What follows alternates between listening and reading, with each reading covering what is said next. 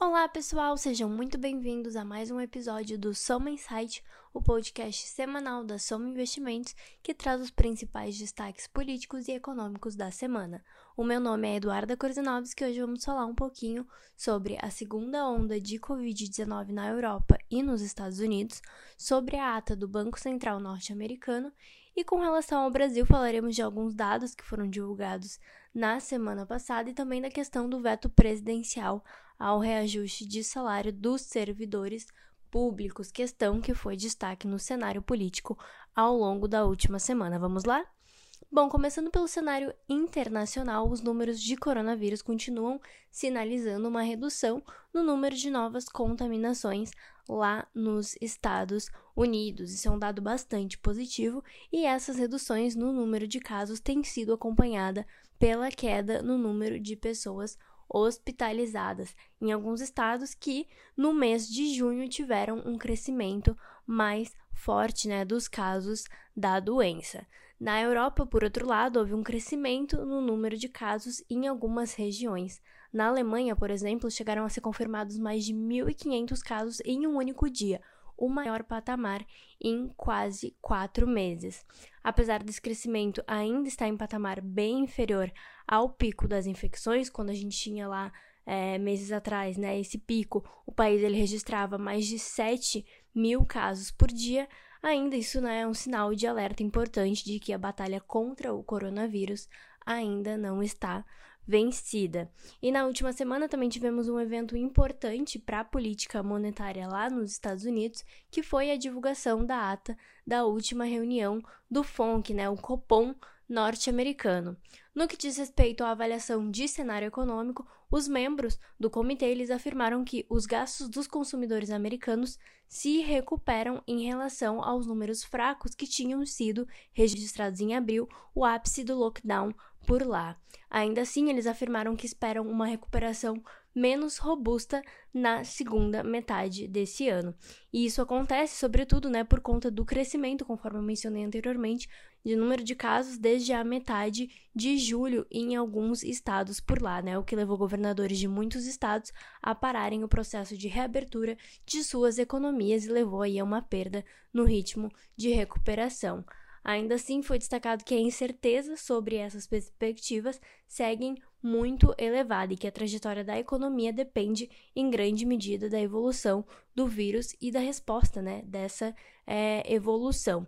Olhando para frente, né, os membros do comitê disseram que alguma acomodação adicional poderia ser necessária, então agora falando de taxa de juros de política monetária, para promover uma recuperação da economia mais robusta e fazer com que a inflação aí retorne à meta de 2%. Além disso, vários participantes observaram que em algum momento seria apropriado aí fornecer maior clareza sobre o caminho provável do intervalo alvo para taxa de fundos federais. Então, isso deve ser feito aí através de, uma, de um instrumento de política monetária, né, a adoção de um forward guidance, que é a orientação futura, passando aí para o português, onde o Banco Central de lá, então, sinalizará de maneira mais clara que não pretende retirar estímulos até que a inflação alcance a sua meta de maneira sustentável. Então, dados bastante importantes de política monetária que essa ata do Banco Central trouxe na semana passada. E por fim, para terminar essa parte de internacional, ali na parte de indicadores econômicos,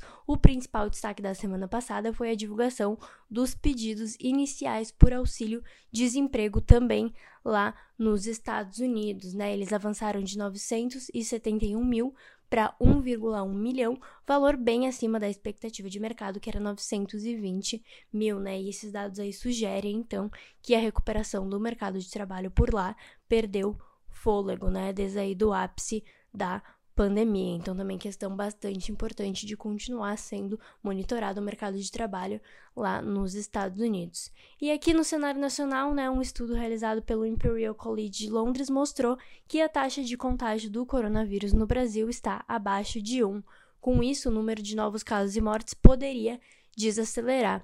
Isso, entretanto, não é uma certeza, e aqui a pandemia né, no país continua exigindo bastante atenção. Por enquanto, seguimos com mais de mil mortes por dia e mais de 40 mil casos a cada 24 horas durante a semana, né, segundo os dados divulgados pela é, pelo Ministério da Saúde. A gente sabe que no final de semana esses números eles têm uma queda, mas durante a semana eles voltam a subir novamente. E com relação à divulgação de indicadores econômicos por aqui, a agenda da semana foi bastante vazia. As principais divulgações foram a segunda prévia do IGPM, a prévia da confiança da indústria e dados de arrecadação federal para o mês de julho, começando pelo prévia do IGPM, ele ficou acima das expectativas de mercado, subindo 2,34.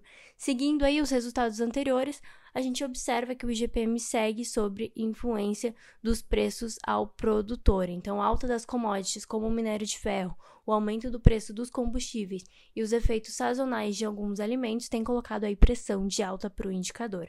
No IPCA, entretanto, que é o indicador oficial da inflação aqui no país, a gente segue observando a inflação em patamares confortáveis, né? Não só para esse ano, mas também para o ano que vem.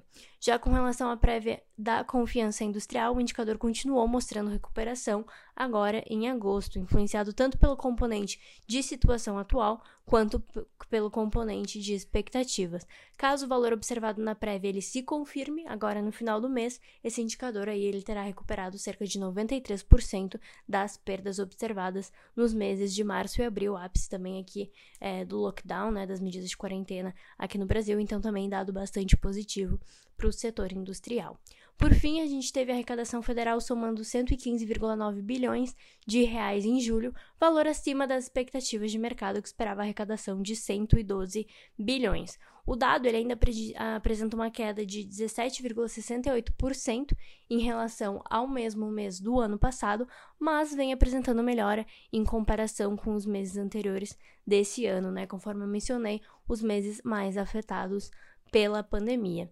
E agora, falando um pouco de cenário político, a semana passada foi marcada por tensões e aumento do risco fiscal. Então, na quarta-feira, o Senado derrubou o veto presidencial à medida que permite um aumento de salário dos servidores públicos, e caso esse veto fosse derrubado também pela Câmara dos Deputados, poderia gerar um custo aí de até 31 bilhões de reais somente para a União, complicando ainda mais a situação fiscal do país.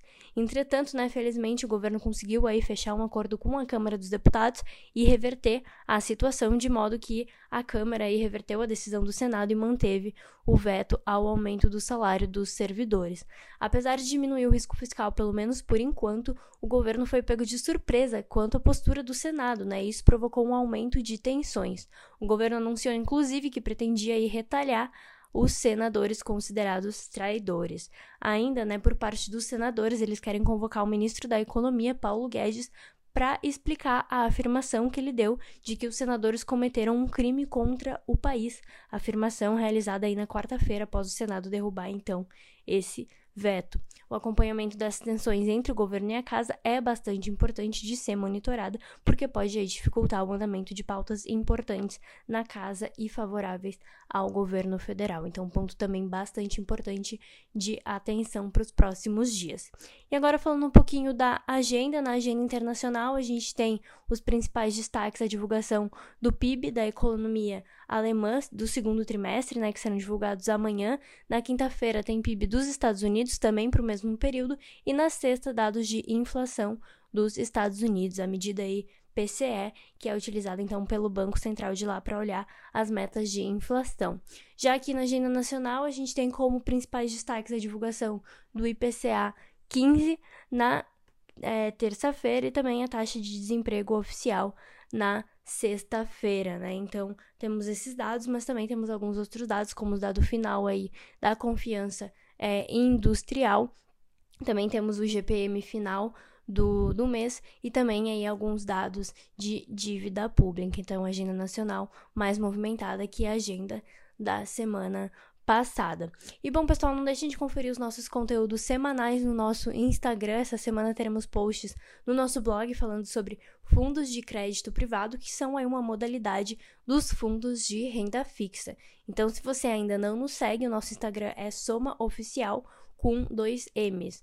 Siga e não deixe de conferir os nossos conteúdos e até, claro, semana que vem. Tchau, tchau!